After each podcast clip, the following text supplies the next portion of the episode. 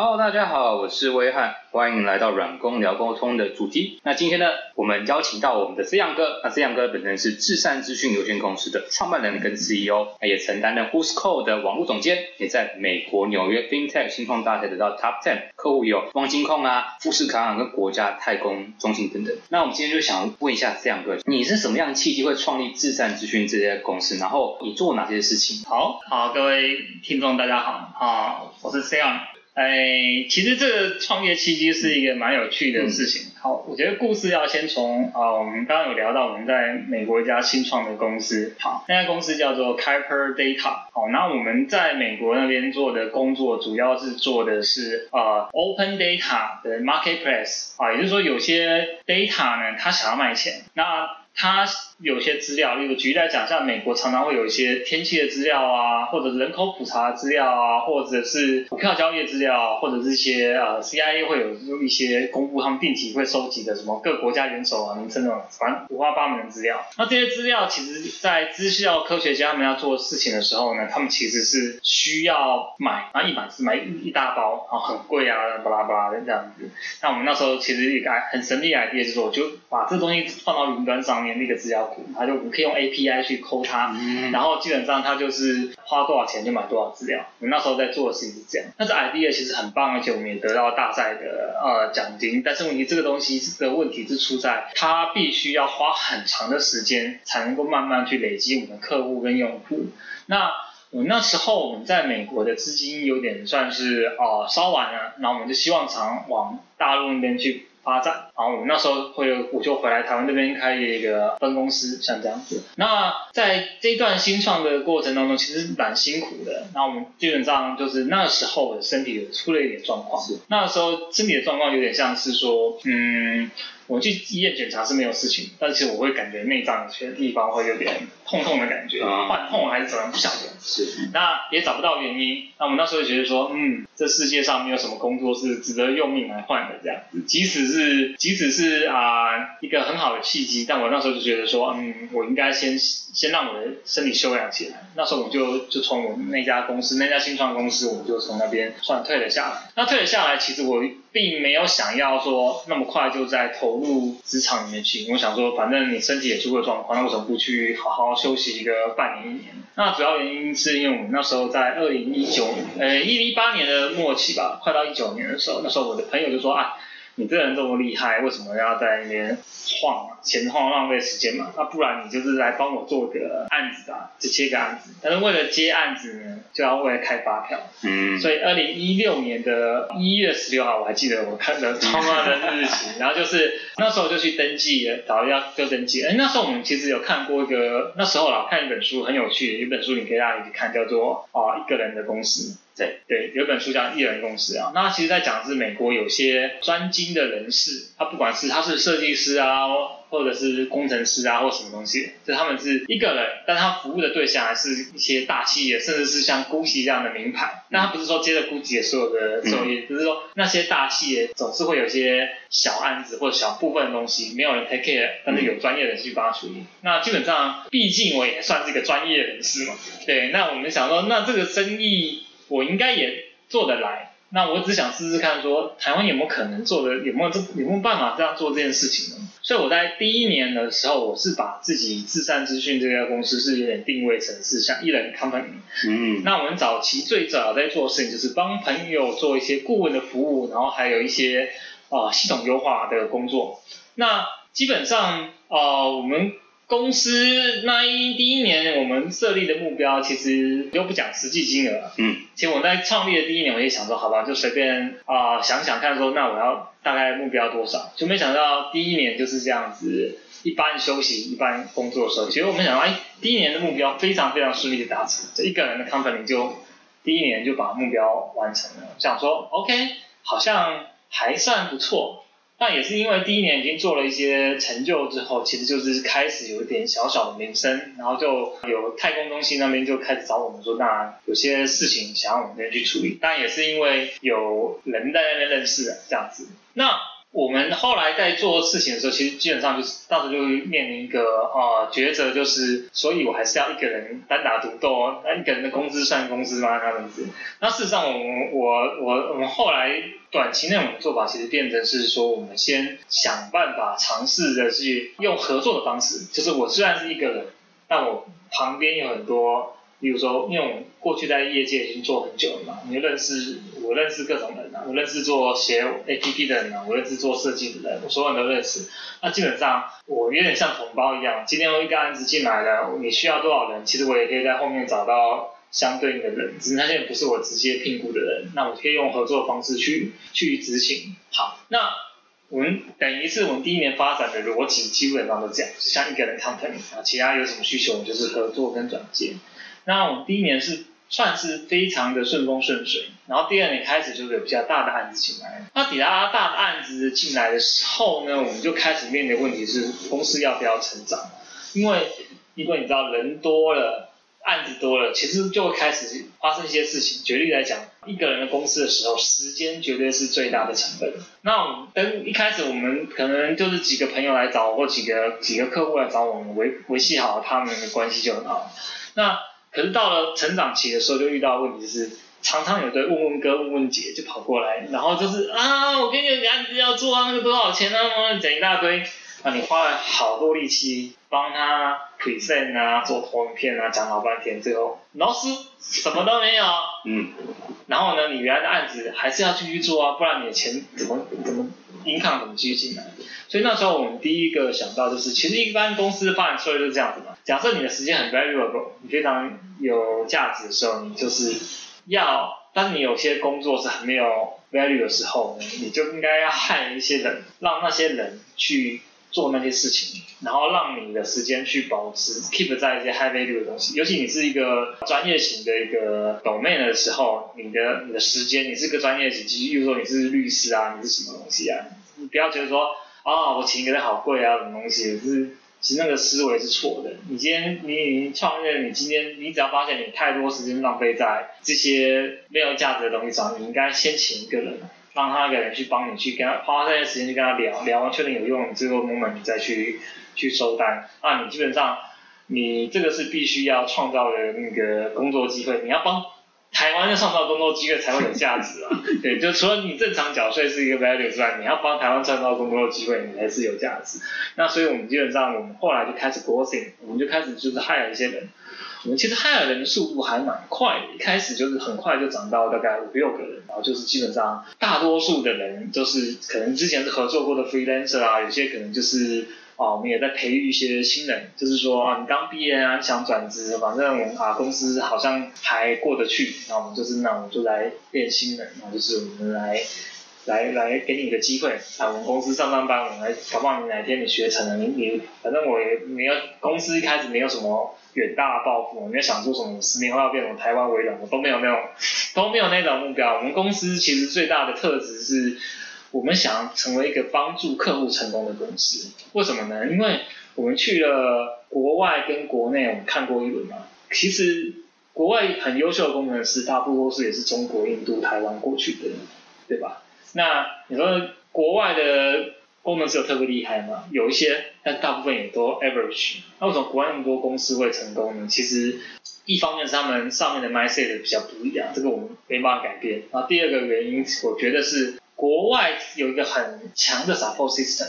好，这个要怎么讲呢？就是说我今天在美国新创公司的时候，我今天假设我今天需要一个服务，临时需要一个服务，啊，例如说我今天举个例子，我可能今天原本是做网站，我突然说我要做个 APP，那我在美国很容易找到一个很 solid 的一个 APP 的一个服务厂商，然后他就帮我们写这个 APP，然后他就是专业做这件事情，我只要付钱，我就可以就可以得到好的 service。但是我们要回过头来看台湾，台湾常常遇到的状况是，台湾虽然很多业业界在冲刺着一个哦，我可以做网页可以怎么，但是你发现你常常觉得你在踩地雷，就是台湾常常就是你你找一个外包厂商，然后外包厂商一开始都讲的很好很满，然后最后你时间到了东西 deliver 不好啊，quality 又很差，你找不到靠谱的的承包的厂商，不然就是一开始他很靠谱，但后来他就是忙着别的案子，然后什么，或者是他收到钱了就开始摆烂了，这种事情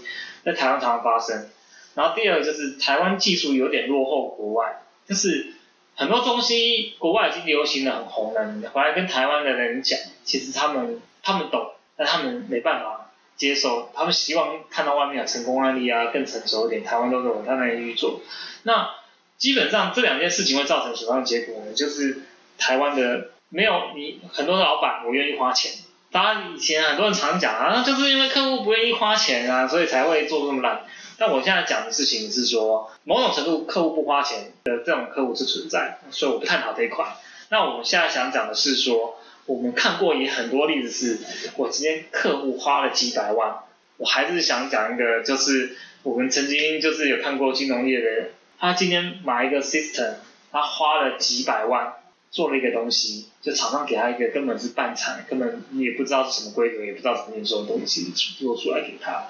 你说他们不愿意花钱吗？他愿意啊，但他花了钱也得到他能不能买到一个他想要的品质的东西，未必。讲真的，就是一个未必。那我是开这家公司，其实是想要稍微改变，因为我其实，在刚开始出来工作的时候，其实我自己内心呢，从念书的时候有一个梦想，就是觉得我希望，我觉得台湾的咨询业应该很优秀啊，应该产生一个像一个世界级的一个公司啊。但但是我后来后来。长大了才发现，那真的是因为我我我们太年轻了，所以觉得这个东西做得到。其实台湾呃很多结构性问题哦，我现在讲台湾是遇到很多结构性的问题，那结构性问题就真的不是一个人的力气可以改变的。那我们也不去谈，现在今天我也不谈这个东西。但是我就觉得说，我开这家公司最重要的点在于是我其实现在没有自己的 product，我也没有想要做自己的 product，也没有自己的目标。那我们现在比较希望是说，我能培养很多。呃，有技术的人员或者我自己本身的 know how，我可以协助一些台湾的公司，帮助他们成功。对我自己是很喜欢讲一个故事，就是说，人家讲说有一个故事是这样子啊，有一群工人他们在盖在盖一个教堂，然后就有一个人跑过来问问第一工人说你在干嘛？他说我在砌砖啊，就在工作嘛，我在砌砖，你没看到吗？然后第二个人就又问了第二个工人，第二个人跟他讲说，哦没有，我在我在我在盖一片墙。他说我不是只有在砌砖，我知道我在盖一片墙。那第三个功能就更境界就更高，他就说没有没有，我今天是在打造一个，我在盖一个大教堂。好，第四个功能就更高了，他说我们他不是说在盖大教堂，说我在创造一个让人们可以心灵平静的地方。那我就觉得这件事情是一个我受影响到很深的地方，因为我们讲一句话，我们就是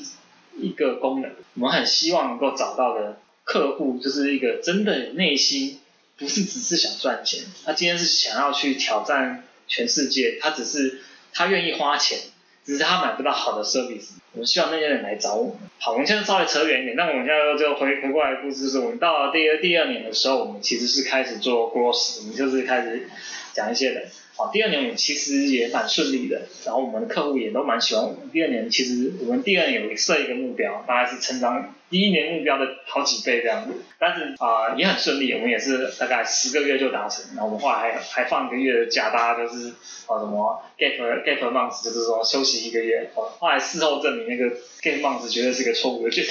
好，这个后面再讲。好，那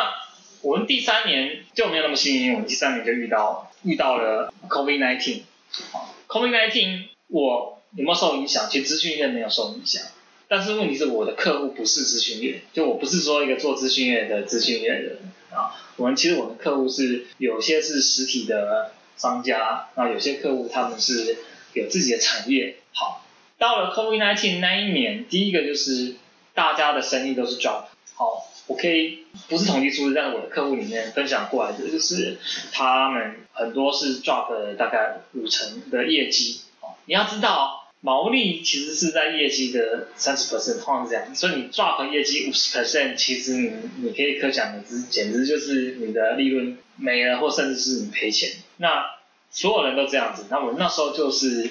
我有几个客户比较大的客户啊，就在那时候有点无法 survive。应该说他也没有他活得下来，但是他没有钱花在其他的这种所谓平常能够花费的，那我们这个变成是他们的。第一个会砍，就是那我今年就不要做新案子了，我今年就不要那些东西，就是有些就不不继续做了。虽然他们再喜欢你，但问题是，他没有余钱的时候，你也没你也没有办法去做任何事情。那所以在这这个 moment 底下，第三年就非常非常的辛苦，变成是甚至哦要回走回头路，我要回去去找别人去找做那种顾问职啊什么之类的。那所幸还好，就是后来疫情好了一点之后呢。当初有点算是爆发，我们现在今年就是基本上就是因为他们第三年就讲没钱，或者是我保守一点，把钱先放口袋，所以后来到了第四年就说啊，我已经沉积一年之后，我们现在就是今年我们的所有客户都会来了，因为我们做的还不错，然后其实客户都很，其实客户都很喜欢我们，只是说有时候他蹲下去的时候，我也没办法逼人家，但是现在他弹回来的时候，就业绩又给我，所以我们今年又又算是还好的成长。所以我们的我要自己评论我们公司的创业甘苦嘛，我觉得就是早期的时间前两年过太爽，所以第三年遇到冲击的时候有点被打醒了，嗯，然后第四年就是调整完之后又恢复状况，所以目前来讲算蛮顺风顺水。那今天想聊聊创业这个东西，其实是这样的，我其实大概在三十岁，我那时候还在呃。第一份可能的工作算我第二份工作吧，那时候我就想创业。是，但其实我开这家公司的时候是三十九岁，我三十九岁的时候才开我现在那家公司。好，那为什么要花这么多时间？是因为我一开始想创业，但我不知道要做什么。嗯，就是即使我能力很好，但是讲一句话，我觉得创业不是一个说哦，你能力好，你有钱，你有那个东西，你就能去创业。好，创业有时候讲一个机缘，非常非常。对对对对对，其实戏骨里面很多，你会看戏骨很多创业家很有趣。其实我那时候在戏骨有跟好几个创业家，就是啊，因为其实他们在争产。那时候我很我在戏骨时候有点白烂白烂，就是虽然我没有真的要跳槽，但是我就会觉得说啊，你要争产，我就去跟你们聊聊，就去 interview，我就跟大家你要争财嘛，我就 interview，然后就聊聊，反正你真的给我 offer，应该也不会。但后来真的有人还是有真的有人要给我 offer。嗯，好，那基本上。跟他们聊的时候，就是一个很有趣的事情，是说创业家百百种。对，有些人是第一次创业的，那有些人是啊连续创业连续创业家。对，他是创业的第三次，每次都 cash out，每个公司都是 cash out，然后就是创业上面，他讲句话，创业上面，其实他就说我不创业也没有关系啊，我就在那边就是沙滩上，就是我在我的自由啦，我在游艇上面晒太阳也可以啊。那为什么要创这个业？然后有时候他们创业不是连续的，他们是我第一个公司已经卖掉。那可能休息完了五年三年，那突然遇到了什么事情？他觉得哦，我遇到一个最有名的的创业家，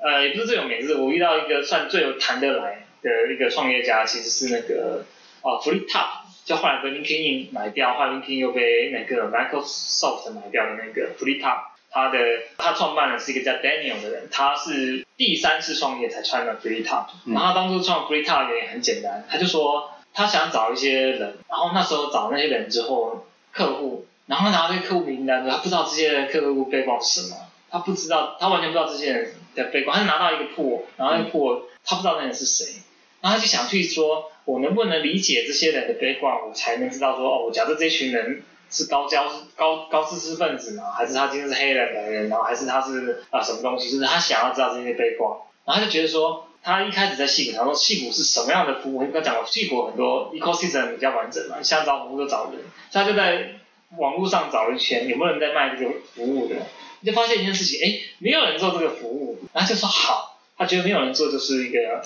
契机，然后他就开始创了个业，那是他的第三次创业，好，所以他的觉得创业其实他就说很多事情他创业第三次创业不是一个。他一开始就想到我要做这个东西，想要在 business 这个 idea 下去做。其实他这个事情是这样子，他遇到一个一个机缘，然后他一开始就是我也不想先创业，我先找找看有没有人有这样的收入权。你之后发现哎都没有这样收入权，这东西这 problem 又有 value，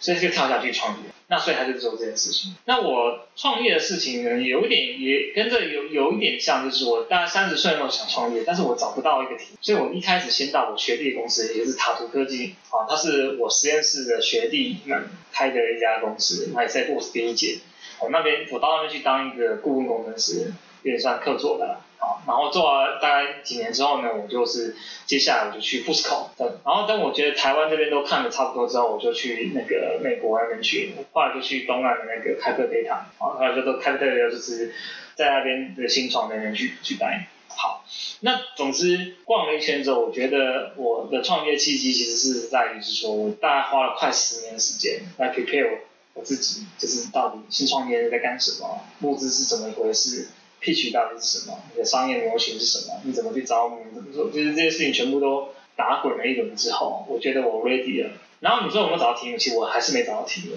但我后来就发现一件事情，就是一个需求。因为那时候我们发现到一件事情，就是台湾在高技术这方面的软体，我们有这样的人才，但那些人才你买不到，你也聘不不了。举例来讲，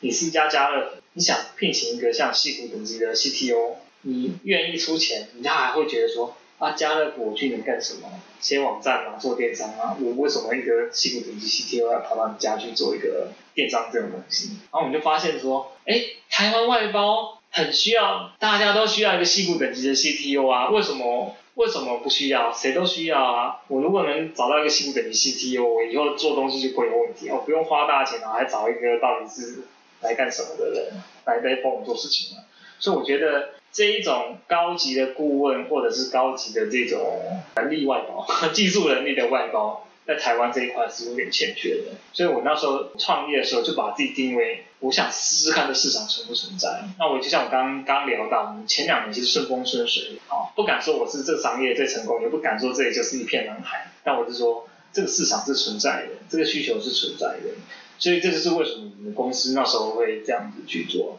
对，那也感谢，就是我的那时候我也常常在 FB 感谢各位老板的爱戴。其实我也必须讲，就是说在这个创业过程中，也是很多贵人啊，很多贵人的信任跟体系啊。对，那我觉得创业这种事情就是一种缘分，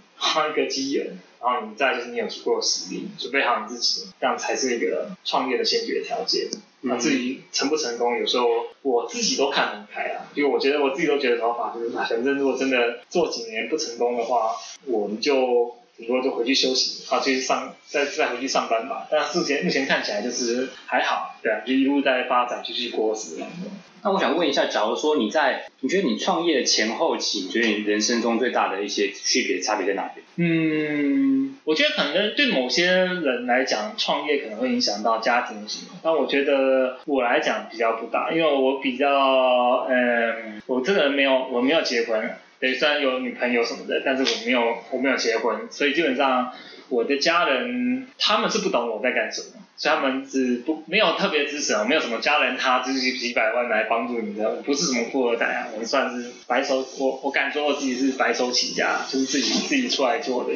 那我觉得创业前后差别啊，创业就是爽，对，在台湾就是要当惯，觉得你觉得台湾的老板都是惯老板话，就是打不过对方，快点加入对方，你快点你快点出来创业，你就知道当老板真的很爽，有没有？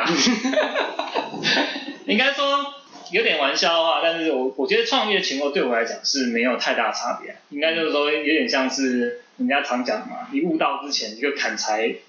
砍柴嘛，烧水嘛，吃饭，嗯，嗯你悟到之后还是砍柴烧火吃饭，基本上你只要认真做事情，你你有提供价值的话，基本上市场有需求，你的你的公司通常都营运的是还 OK 的，那。我觉得比较大的差异化就是，可能之前在创业之前都是参加人家公司嘛，公司毕竟都是比较有制度、有什么东西的。那你创业之后，你就是万事你都要自己来。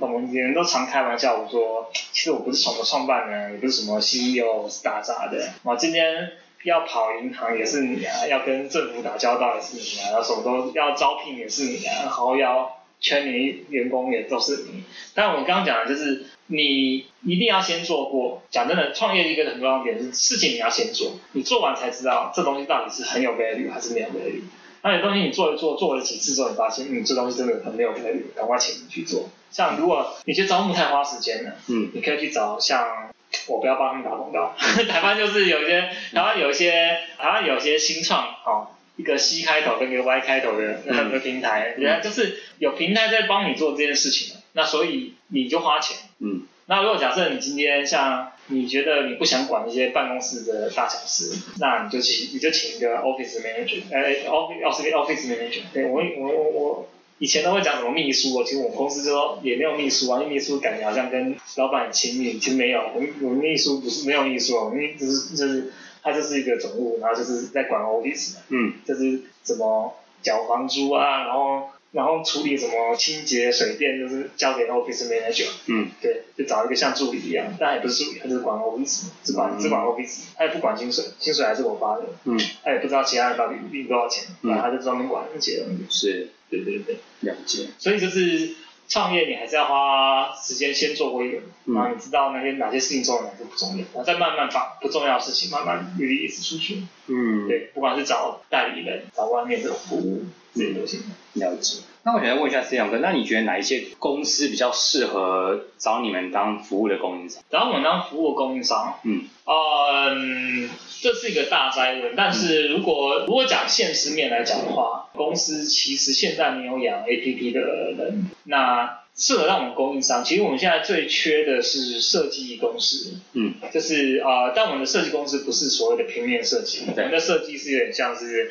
呃，举个例来讲，他能够懂 UI、U 叉，嗯他是要帮我们去做一个呃软体的设计。嗯，你可能觉得说软体设计也能外包嘛？其实是可以外包的，嗯 就是说，因为实做我们会做，对但是怎样子做好用、美观、顺畅，嗯这些东西都是有 know how 的。对，那我现在公司内部其实我请得请得到这样子的人，但是我平常如果没有那么多案子的话，我是养他不划算，嗯，我就是直接养这个人，我是不划算的。对，那像我们这种比较啊、small business，我我我有点像是呃，我觉得有句话讲的蛮好的，叫做共生共荣。嗯，共生共荣，你应该是很多人会觉得说，我小公司，所以案子都要我的，什么东西我都想自己赚。但是啊、我的心态反而是反过来，我觉得是这样子。如果一个东西我能够外包出去，不自己做的话，我就外包出去。嗯，如果能够不用我自己做，我就外包出去。除非这东西不行了，我外包也找不到人做了，或者外包找人是根本不划算，那我才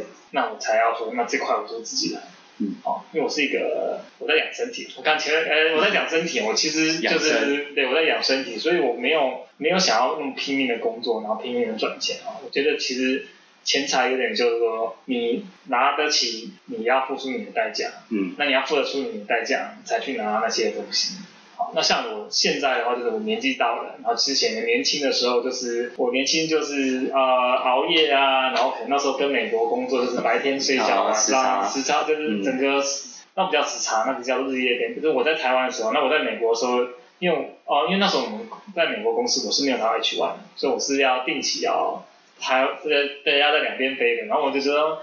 嗯，所以基本上我的身体是有点状况的。啊，那所以这种情况之下，我不会觉得说我要去赚所有的钱。好，我会觉得说基本上有案子，如果能外包出去，我就外包出去；如果他能做，我就给他做，我不要什么能都自己做。那在这种发展的情况之下，我们现在其实跟我们比较常合作的，真的就是都有，甚至有跟我做一样事情的，我也有外包，就是案子太小了，说啊这那我就给你，我直接 pass 就给你做。嗯不要不要不要，这个东西我不赚，我就给你，我就就就给你做。我有认识很多像这样子的 freelancer，嗯，然后跟小 company，对，如果合作的公司，我们现在其实最多的是设计公司，然后还有 APP 公司，所以设计公司跟 APP 公司就很适合找你们当所谓的合作合合作合合作商这样子。对对对。了解。那因为其他的我们其实案子也没多到爆了，因为我们就我们刚讲过，我们其实就不想接那么多案子。嗯对对对对对，我们不想接一大堆案子，因为我们有些东西就是你接了我们也做不来。对对，我们公司目前为止是已经涨到大概八个人了这样子。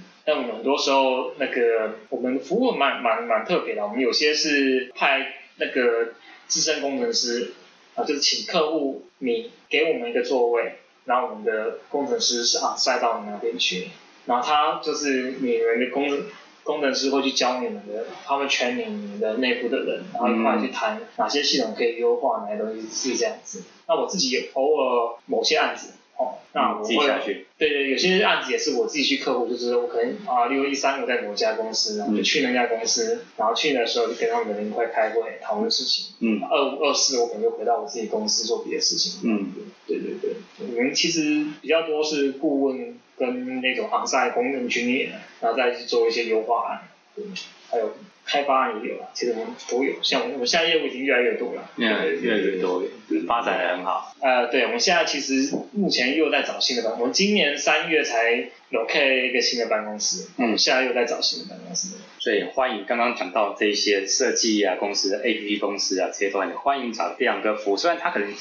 这客户有点多啊，但有需求还是可以先谈谈，对。或者是呃哦，如果这样讲，我可以聊聊，就是说其实啊，我不知道听他 case 是怎么样，但是应该是我们公司其实一直都有在协助一些想要转转职成软体工程师的年轻人，就是算社会服务给他。你是新人，你愿意试股，可以可以来我们这边，因为我们我们现在是讲是说，哦，我们公司是不可能说，因为我从戏股回来啊，我就是 global pay，没有这回事啊。我们毕竟还是一个台湾公司，我们还是以客户的金融。但是啊，这里最好的地方是这样子，我们是接到很多真的第一线，而且是不是那一种什么啊，做做网页那种很简单 trivial 的工作，我们是真的有在帮很多。公司在做一些很深的前端的技术研发，或者是在做一些他们关键核心的东西的优化。但有些东西是因为有保密协定，我不能谈我到底做了啥事情。对对对，但是我我只能说，你来这边绝对不会无聊，然后绝对是。像精神时光屋，你来这边做两年，你未必可以赚到年薪百万，但是绝对让你有机会在你这两年中训练之后，让你的下份工作绝对有百万年薪的嗯起跳，这是基本的能力。对，就是你你可以在这边培养出一未来可以拿到百万年薪的人。所以新人想要转职的话，也可以欢迎对来来找我们这边可以聊聊。以下区没有，以下的没有在这上面。对，